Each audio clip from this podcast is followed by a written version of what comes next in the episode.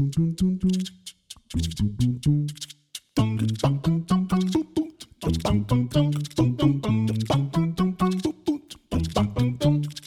welcome back to another exciting episode of Spellstorm Miniatures. My name is Jeremiah, and I'm flying solo today, but I do have an awesome guest that I'm excited to introduce to you all, and that is Stephen McCormick. And Stephen, why don't you say hello and then tell us where you're from? Hello. Um, I'm originally from Southern Illinois and Indiana, um, now located in the Portland metro. And what do you do? Why, why do we have you on?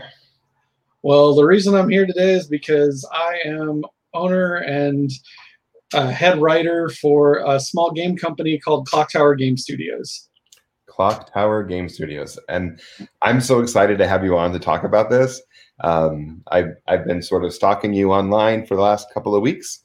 And so I've watched uh, several of your videos. And so um, you have something that I think is very special and, and it fits um, it's going to a part of the gaming community that is sort of missing. And, uh, so I'm excited to be able to share that with our listeners today. I'm excited to give you the opportunity to talk about it. So um, let us, um, before we get there, uh, why don't you give us just kind of a brief history of you in gaming? What kinds of games have you enjoyed? Um, and what kinds of games have sort of inspired you along the way to get you to create your own game company? Okay. Um, well, I started like so many people in the 90s uh, in high school with my little game group buddies that I ran around with, uh, playing, of course, D&D and Magic, the bread and butter of the late 90s.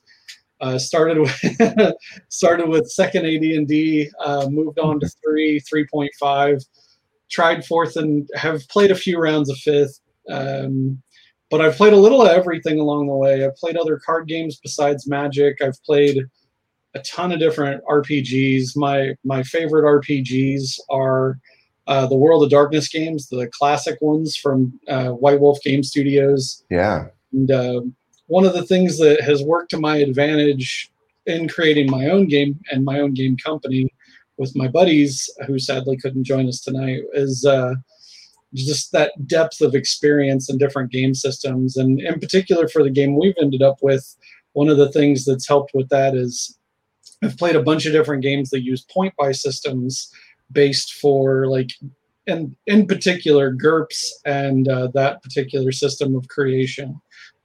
So that's that's really helped towards this. And then uh, I would have been 2010 or so. I got involved in mini wargaming. Um, again, started with the typical. I had a game group in my hometown that got into 40k, and I jumped yeah. jumped in with both feet right in the middle of it, and nice branched what, out through others here and there along the way. What what army did you play in 40k? Uh, I started in fifth edition and jumped into Tau, okay. which was a terrible choice. I got mopped so frequently, and then uh, I moved on from Tau to playing um, I started with Tau, moved to Blood Angels, and then played some Dark Angels and White Scars here and there. I, I basically ended up playing the same two Space Marine armies, regardless of edition or codex. I played bikers or jump, just mass jump infantry. nice, yeah. We have uh, a lot of our listeners uh, uh, play 40k or have 40k armies that they're working on, and uh, and we just finished um, a month long event called Backlogist so mm-hmm. August and backlog put together, right?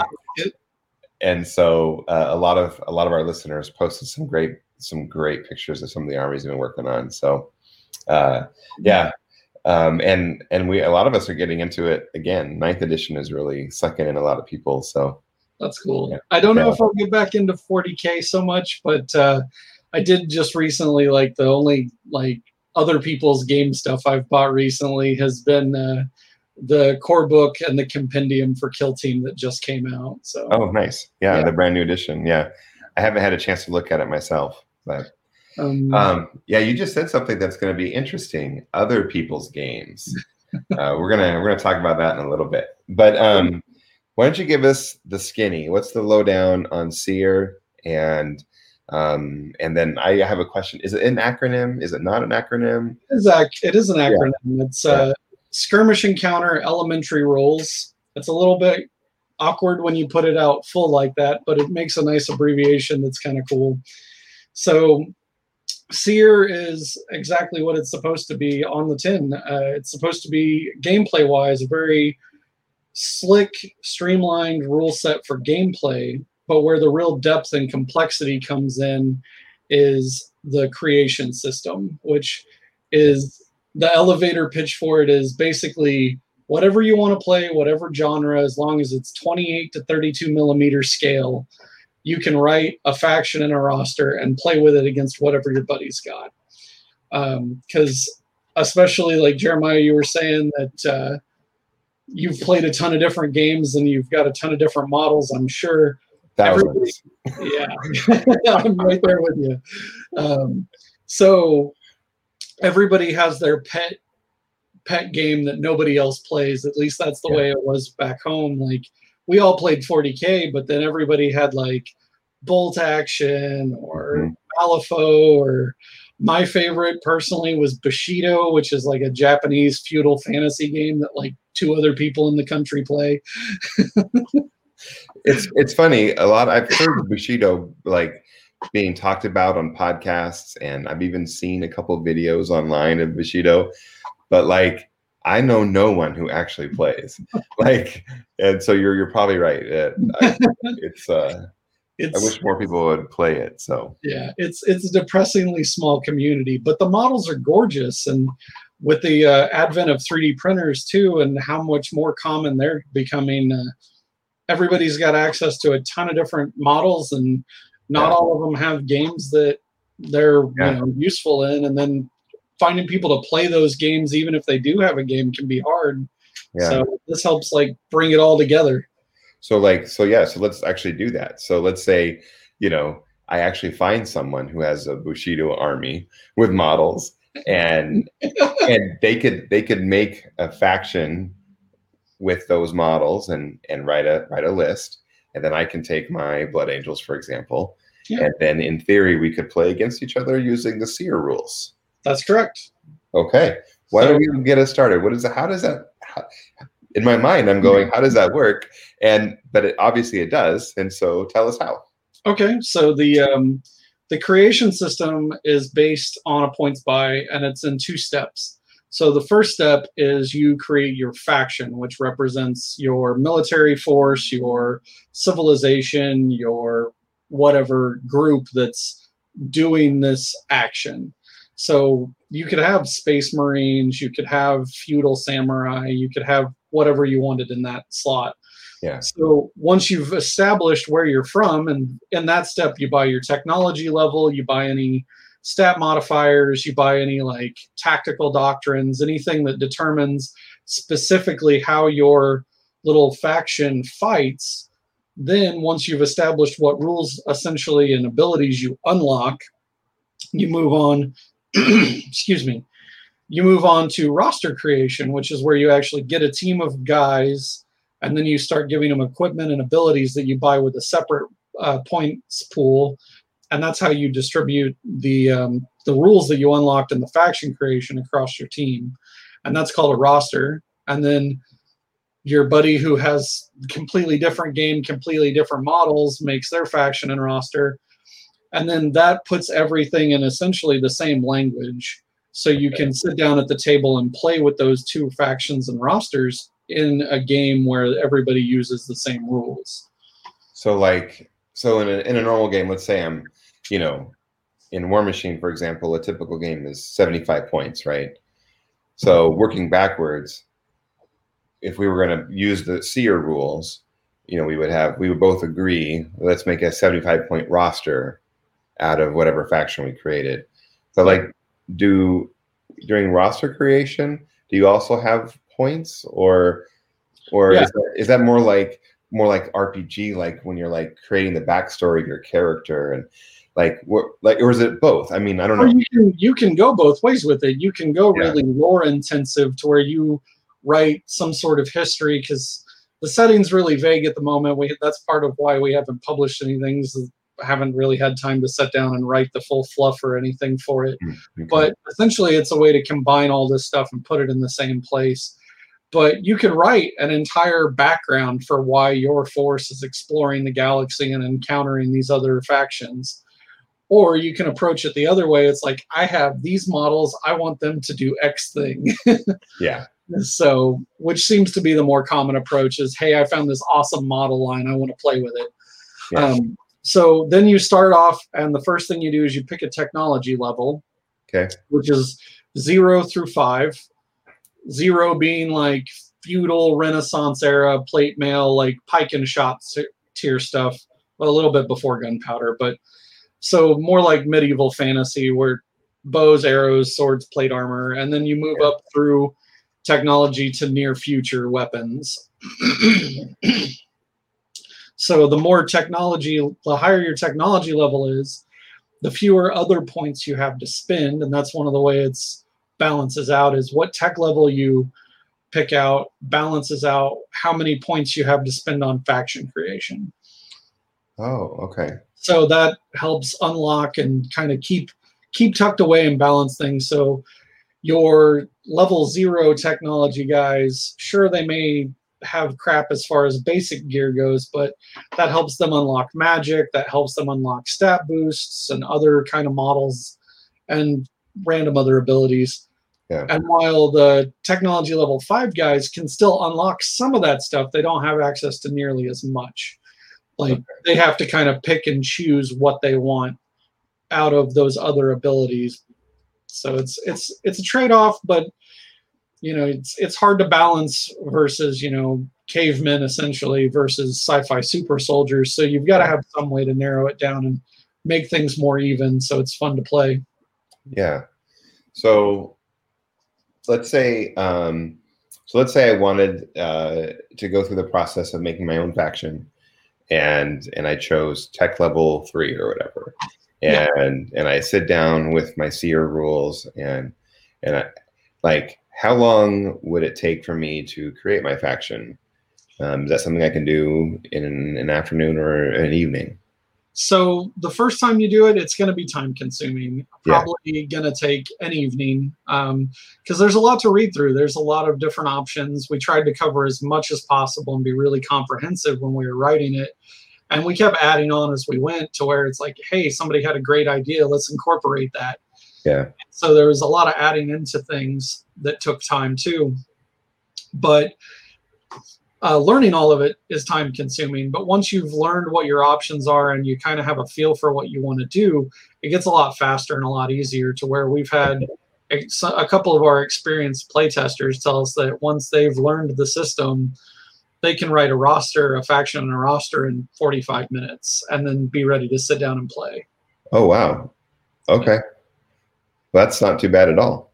No, um, like I said, it's it's really cumbersome at first. There's a lot of upfront. You got to pick through a lot of options and fill Yeah. in fill in the blanks and figure out what you even want to do. But once you figured it out, it gets a lot faster. Yeah. So when you're writing a roster, what's a typical, like with your playtesters, what's a typical point value that they're playing at? So the the game system is based on tiers, and tiers determine how much uh, time it takes and how many models you get. Okay. So um, the way it starts is tier zero and one. Um, uh, tier zero and one are 300 point rosters, so it's a very small list, and that also your initial buy-in also determines how many bodies you get. Oh, So- okay. So that's another way we've balanced like the cavemen versus the super soldiers is tier zero at tech level zero gets a lot more bodies on the field than tier zero versus tech level five. I Yeah. think it ends up being tech level five, you end up with four bodies. Tech level zero, you end up with six or seven. Because Okay. we we found that the number of bodies on the field on your side really does impact the gameplay. Yeah. Okay.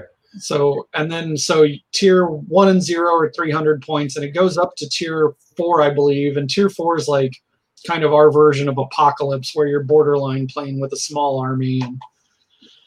And and and your um your playtesters um if they were to play a, a tier four apocalypse that's four hour game three hour Uh, probably two. I mean, it's still Okay. relatively small model counts. You're only going to end up playing with probably on the high side 20 to 25 models at that level. Oh, see, that's not that bad. Yeah. No, it's it is built to be a skirmish game. Like even at the biggest game you play, you're not going to have 50, Yeah. 60 models on the table, and you'll never get more than probably more than 30, I think. But it, at 30, you're probably going to have guys dropping like flies because they won't have armor, they won't have abilities. So if anybody looks at them wrong, they're just going to kill over. That's fair. So, so how do you play? Um, one of the things that's very interesting to me is the D10 and and why the D10. So, um, Well, we started with a D6, and the more we worked at it, because of how big the differences in things are and the way we wanted to balance things, it was really hard to keep it to where you could add more than a plus one or a plus two and keep it balanced. Basically, anytime we found that you were rolling a D6 and adding three or four to it, you basically auto succeed unless you roll a one. oh, yeah. So going up to a D10 made it to where you could add bonuses and penalties without having plus three be an auto success or minus three be an auto fail. Okay.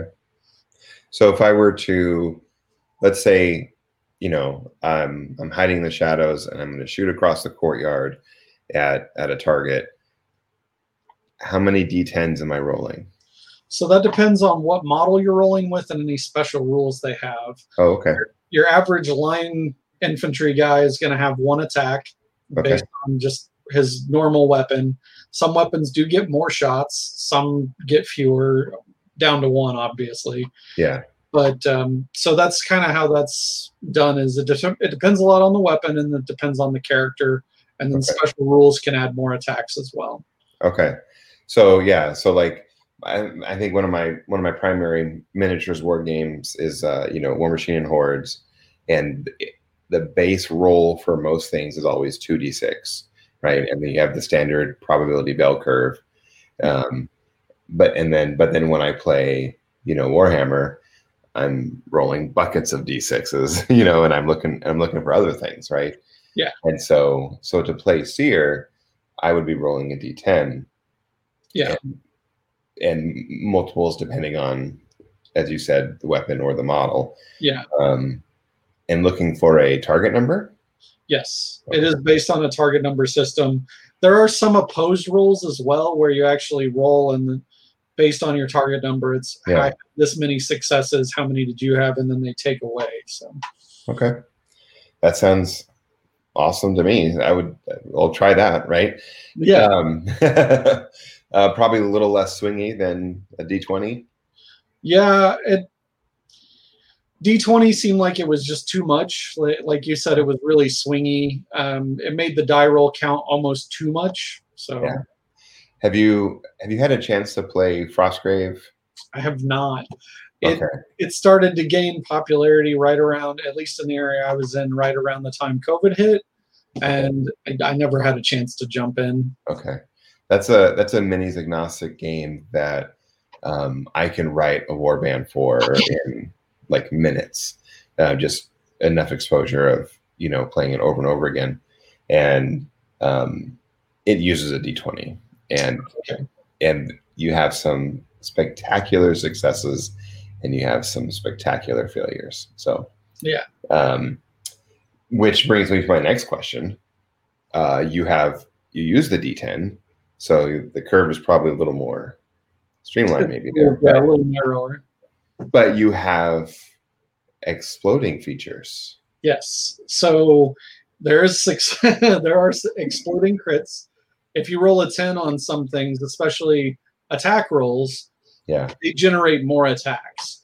So Oh, nice. instead of it being like instantaneously double, triple, whatever damage, or having it do crazy things to where it's just insta kill, it generates more attacks. So you have the opportunity to do more damage as opposed to just instantly giving your opponent. I really like that. I like that a lot. Okay. Uh, the other thing that I really like is um, is it's more than a skirmish game. um, you're rolling for more things than just combat, and yeah. and so I want to tell us about how it interacts with the environment and and and terrain and stuff. That that seems super cool to me. So I want to hear more about that. So one of the games that I was playing is my main skirmish game when I started this was there was a small game shop in my local area at the time that had done a uh, Mordheim campaign, and I really enjoyed Mordheim. so yes, I wanted to incorporate some of that, and I wanted movement to feel more tactical, and I didn't want. At no point in the game should anybody feel like they're not doing something. so movement needed to be more tactical, needed to be more organic feeling, and have a chance of failure at times. So there's mechanics built into the game for jumping from like if you're in an urban environment, jumping from rooftop to rooftop, or jumping up and down between levels. Uh, there's also interacting with dangerous terrain at times. Like we wanted to incorporate some of that. So you're fighting on a lava field, so don't fall in. Uh, or you know um, the woods, the wooded area you're in happens to be like Whomping Willows. Good luck. See, I like that. That's fun. So there's that was one of the ways we wanted to address that was rules for things like movement. Uh, there's also built into the games how you can lock doors, open and close doors behind you. There's gear where you can literally padlock a door shut behind you if you go in. Um, so then you can kind of cut off and make people go around and use the terrain really effectively in your favor. And you know, sometimes you don't end up with that luxury. You buy the door locks for a point off your roster creation, and then you end up fighting in the woods. But you know, these yeah. things happen. Well, it's kind of like when you build your, you know, your D and D character. You know, no one really buys the ten foot pole, but when you have one, and sometimes it's really helpful. You know. There's always that one instance where you're like, yeah. oh, I had the point. Why didn't I do it? oh yeah, I love I love old school D and D, and I I love I love the ten foot pole thing. So oh yes, absolutely, you had to have one. yeah. Um. So have you heard uh, of uh, Reign in Hell? Have you heard of this one yet? Oh, that's just recently came out, didn't it? It was yeah, by, yeah, Uncle oh, Adam oh, uh, and Venturello. Venturella, yeah, yeah. So we're um, we're running a uh, campaign in our Discord server with our listeners uh, for the month of September and, and October um, using the Reign in Hell rules. And one of the things that I really like about the Reign in Hell rules is the way that it handles initiative. Um, and it's it sounds very it's similar to yours, um, but but different. I, they use like a D12 or something to um, and you roll and it's variant whatever. And so, um, but your initiative system sounds to be honestly um, like a com like like I just get the feel like X-wing, the way the X-wing um, attack miniatures are, where every every ship had like its like speed value and you responded in in that order of things and then you know and and it was fun because it was in the middle of the game, it was one less variable and it was one less decision point that you had to make. And um, in the sense that it was, it was just you're walking through the system. So, can you explain how you handle initiative and and and I personally would love to find out how you came up with it. Okay. Um, because I think that's a unique part of your game too. Well, so we of course, all of us that were involved in this had played all kinds of different mini war games. And one of the, every game we played, one of the biggest complaints was my opponent goes, I lose half my army, then it's my turn. Yeah. That's nobody enjoys that experience on turn one. So we knew right off the bat we wanted to do something different. Um, so then we started talking about it and going back and forth, and we kept, we brainstormed a bunch of different ideas, but we ended up on this because it makes your character in particular because you have your like your command model and it makes your command model and your special weapons guys and any of your specialists feel more important because they as more experienced characters go earlier in the in the game round. So the Hmm. way it works is um, every model has an initiative stat that's assigned to them, and that's usually based off their class, which is part of the roster creation Okay. process. Um, you get X number of bodies that fit into these classes, and then you can modify the classes and their gear and everything. But part of that is the class determines their initiative, and generally, the more experienced they are, the faster in the turn they go. So the initiative starts at 10 and counts down. And so higher initiative models go earlier, lower initiative models go later. So your standard command model, which is the leader of your army, goes at initiative, I think, six. But then you can go all the way down to like conscripts and summon creatures, which go at initiative two. So your experienced commander and then your specialists, your veterans would go next, and then your run of the mill grunts, and then your conscripts all go last, basically. Okay. And of course, just like everything else, that can be modified in a dozen different ways. So Yeah. And I and I like that. So let's say you and I both have um, a character that has initiative five. Uh, what happens in that on that event at that time? So anytime there's a tie in initiative, which there will be, it's inevitable. Um, you roll off for all the characters at that level. Okay. So say I've got two guys, you've got three. You roll two dice, one for each guy. I roll two dice and for one for each guy. And then it's highest to lowest within that die roll. So Okay. that's where the D10 comes in on that. So there are some tiebreakers, but you won't have huge gaps where generally speaking, you know, one player won't activate their entire army and then the other player. Yeah. Yeah, that's true. Yeah. Okay. And and so since initiative is handled that way, like how do you define turns? Like what happens on my turn when it's my turn? What happens on your turn when it's your turn? And like is there you know what I mean? Yeah. Like is there like a cleanup and a setup phase or something? So I think what you're getting at is basically how to like persistent effects work and how to Yeah. how do you basically count like what is a game turn? Yeah. Which is exactly how we've defined it is uh, each initiative count from 10 to 0 is a game turn. Okay.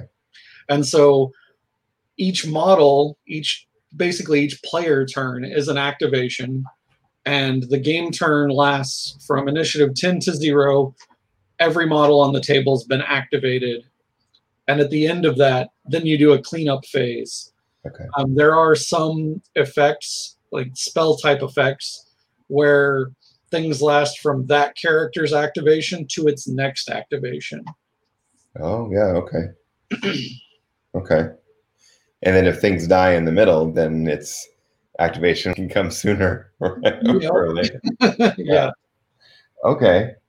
So that would so I think that would take that's more of a mindset and it's not like a big change. It's more of a mindset change, I think, in terms of how to handle a game turn. Um, uh, it's it's almost more it's almost more in definition as and functionality wise in the same vein as a uh, a combat round in an RPG where you roll for Yes. initiative everybody counts from top to bottom and everybody goes at their initiative within that combat turn but then that was still only one round of combat Yeah, that's a good equivalent right there. That makes sense. Okay. Yeah, so let's circle back on that, or let's build off of that real quick. okay Um, it it does Seer support campaign style play? Like if I play a game with you, do I get to add XP to my captain, or if someone dies, do I have to roll in a death table? Like how do you how do you handle that sort of thing? That's actually what I'm writing rules wise right now. I'm in the middle of adding that in because that's that's been an ongoing every every time I talk to anybody. That's what they want. Yeah. it's uh, especially like our our lead playtester and uh, the the one like constantly active playtest group. His feedback has always been campaign rules. We want to do campaigns. This is, you know, the system really lends itself well to it. Give Yeah. us campaign rules. So that's what I'm working on now. I really get that vibe too. Um, and and I'm a I'm a big fan of campaign play.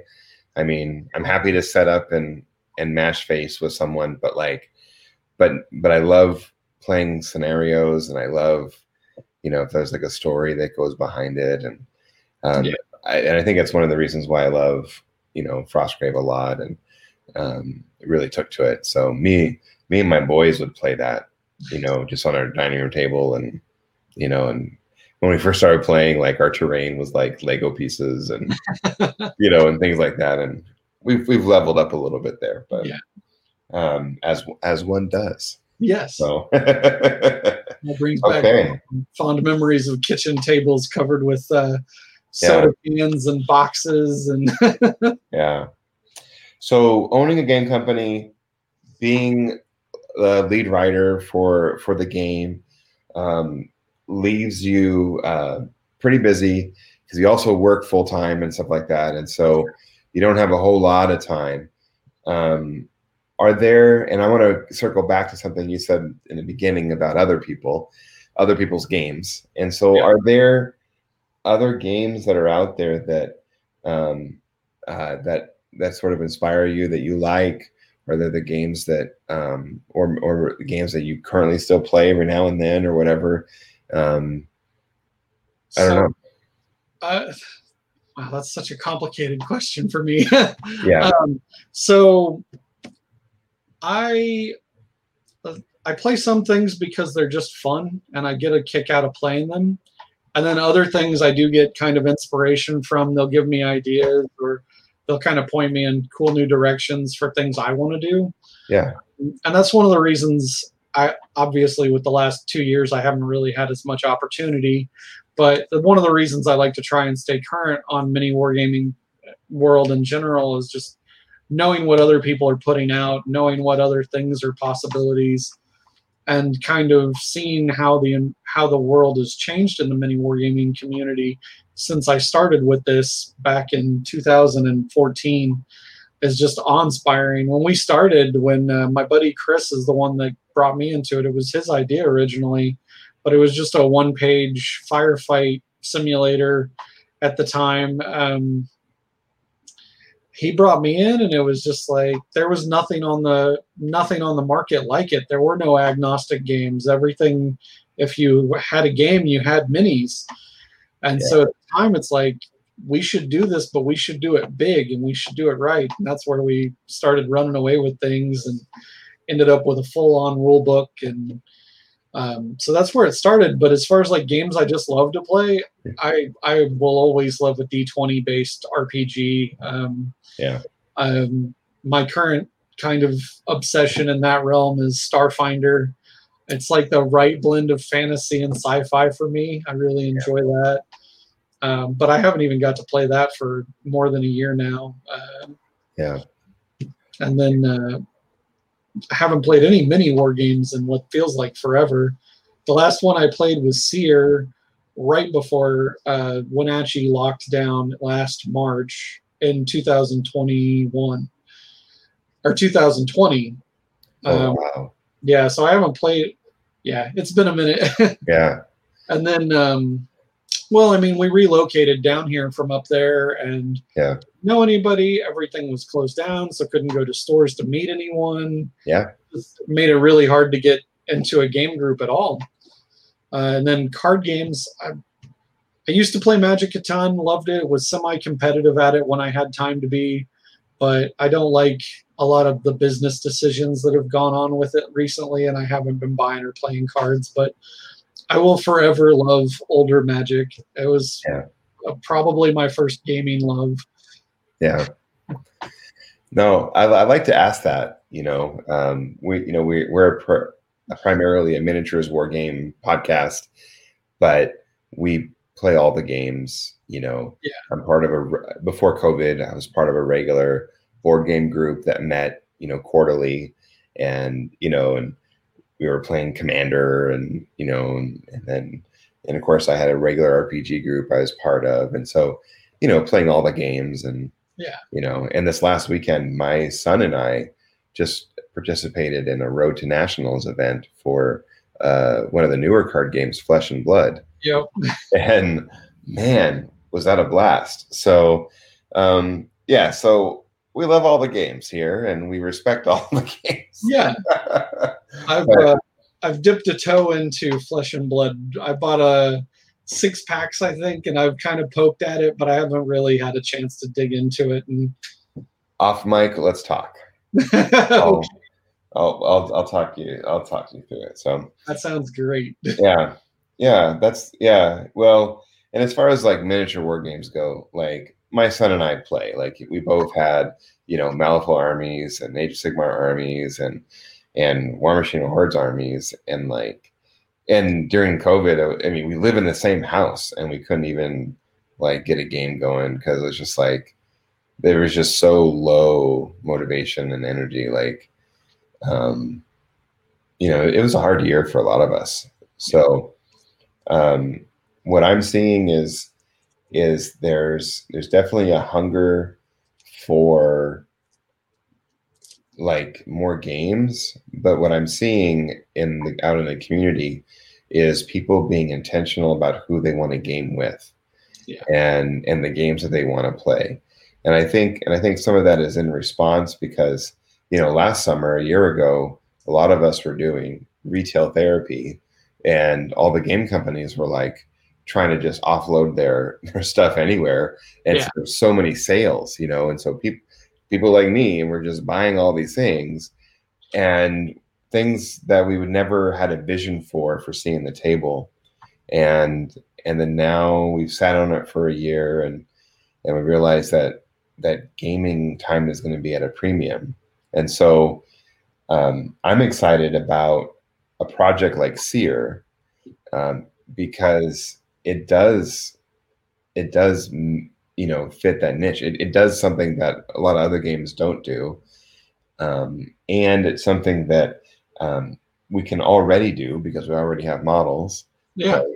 um, so my question for you is and and i want to be hopeful here you know we're coming out of something eventually maybe.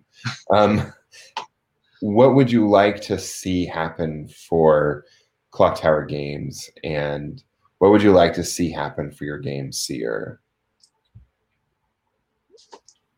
Well, thanks to the last couple of years, that's a you know, like you said, it's been hard on everybody, and things have had to adapt as we've gone. Um, Yeah. Ideally, I would love to have it put out as at this point. I just want to do a, a rule book.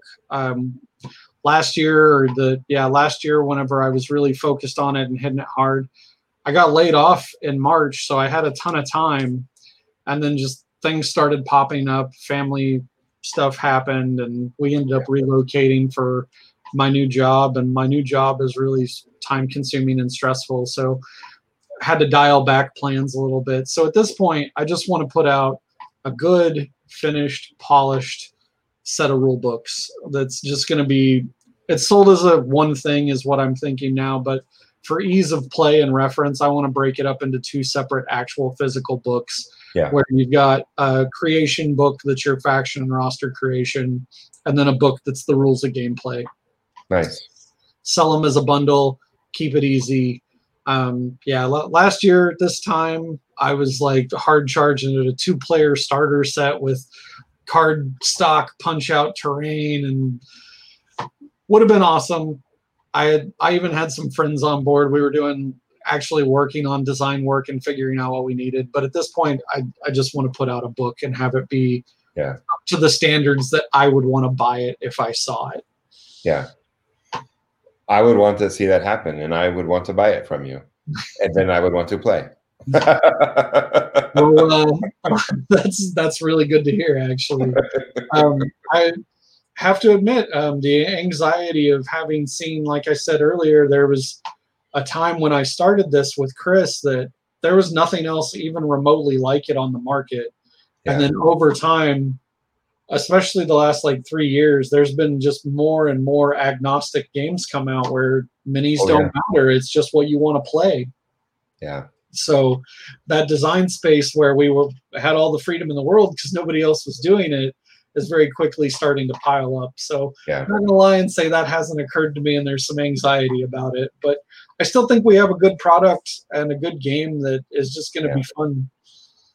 Yeah, I th- well, I think um, having having purchased or, and or read a lot of those minis agnostics rules, um, I think that um, some of the the RPG elements that are included in your game that are not included in those other games um, still sets yours apart. And so, like I can I can see, you know, me and and my gaming group, um, you know, putting together a nice Saturday afternoon around this and stringing together a few Saturdays in a row, you know, or once a month for several months in a row as we as we work through whatever campaign it is you're writing. So, um, yeah, so um, yeah, this is good. I, I I like this. So, um, so for everyone who's listening, um, what is the best way to follow your work? Um, like when when things get out there, how are we going to know? So So as things have started to pick back up, because I we've started to really settle in here, and I'm starting to finally get out and meet people more and be able Yeah. to play games. And it's really hard to write when you're not actually playing anything. It makes it really difficult. But I and I update Instagram fairly regularly with just hobby work, whatever I'm working on. Uh, anything SEER related that I'm working on gets posted to there, and that's uh, at Clock Tower Game Studios. And then you can also find us on Facebook, also at Clock Tower Game Studios. And we have a YouTube channel, which sadly hasn't been updated at all this year. I did two videos at the very early part of the year and then haven't had a time a chance to really get back into it. But getting things set back up to get started on that again and get back into doing project work and playing games and doing development stuff. So as I start digging back into doing those sorts of projects and having space and time to do it, there's going to be more of that ramping up, and I'm I'm nice. very hopeful for getting things organized and started and ready to go within the next couple of months, and then hitting it again hard early next year and being able to start really pushing and making progress again. Nice. Well, I would love to have a follow up because I would um, I would love to be able to to you know promote it when it comes out and to let all my listeners know, hey, here it is, and we can play and and so uh, I'm as you can tell, I'm pretty excited about your project. So which makes me really happy to hear because that's uh, that's the goal, right? You want to make Yeah. a game that other people enjoy playing, and yeah, 100. So yeah, that was one of the big inspirations. Is you know I've I've played games through some really tough times in my life, and that's helped got, get me through. And having something to sink time into, both hobby wise and gameplay wise, with some good friends, that's that's what it's all about. And I just want to push something out there that people will enjoy. That's right. That's right. Well, um, we always like to end our interview uh, with going to the hobby desk. And so I want to first thank you for being here and for having this conversation with me. Um, and uh, this is uh, just just having the conversation is making me happy. So, uh, but um, but let's go to the hobby desk. What kinds of things are you building and painting right now? Oh, all of it. so um, kind of the core setting that i've got right now for my personal little bit of the seer universe i'm calling neo nagoya. It's in part inspired by i did a study abroad semester in nagoya japan. And so i'm incorporating a lot of like building styles and a lot of like random things that were in that city into a really densely packed urban terrain board and you can find a bunch of that on YouTube. My build updates as I've been working on it. So Nice. there's a whole playlist on our YouTube channel that's just that. Um, so I'm still working on that. I've got a building in progress that's doing. Uh, it's kind of this terrace, like three-tiered building that's got a stairwell that wraps around the outside of it and has interior lighting, which would be really cool. So I'm working on that. And then as far as minis, I have just finished up um, some Infinity models that I've been sitting on for like three or four years. Nice. I just finished painting those, and they are some of the best work I've ever done. So I'm really excited about them.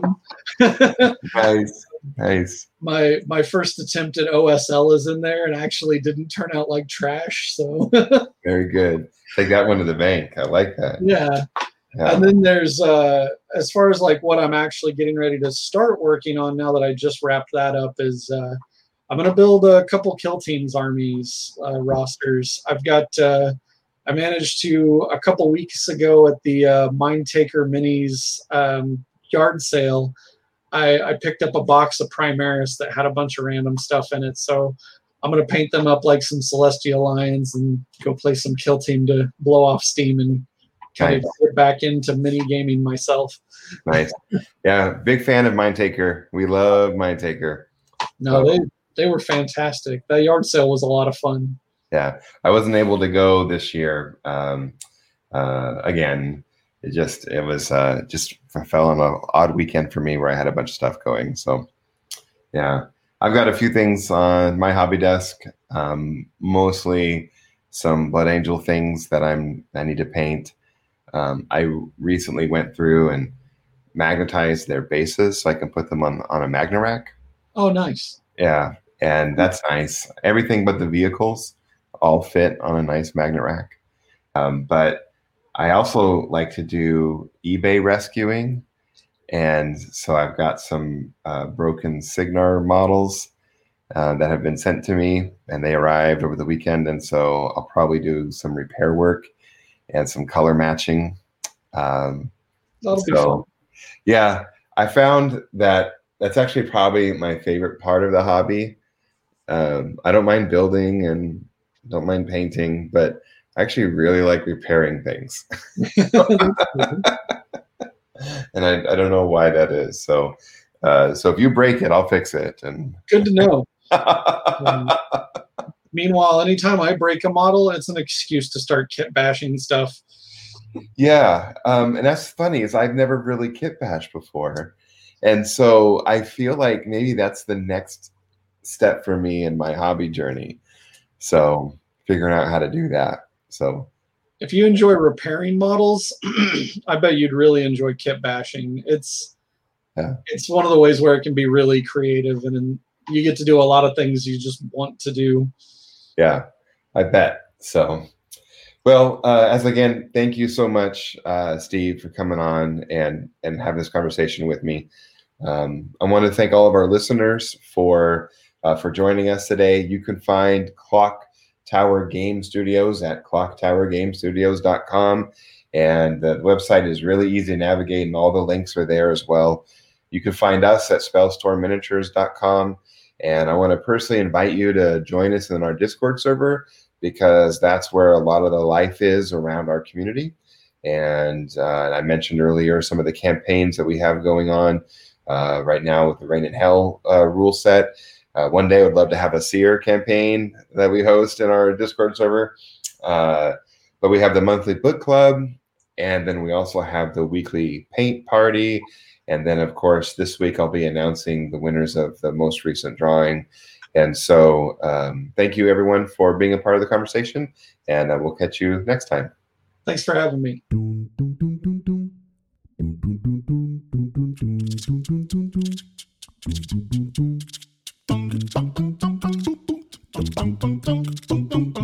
dum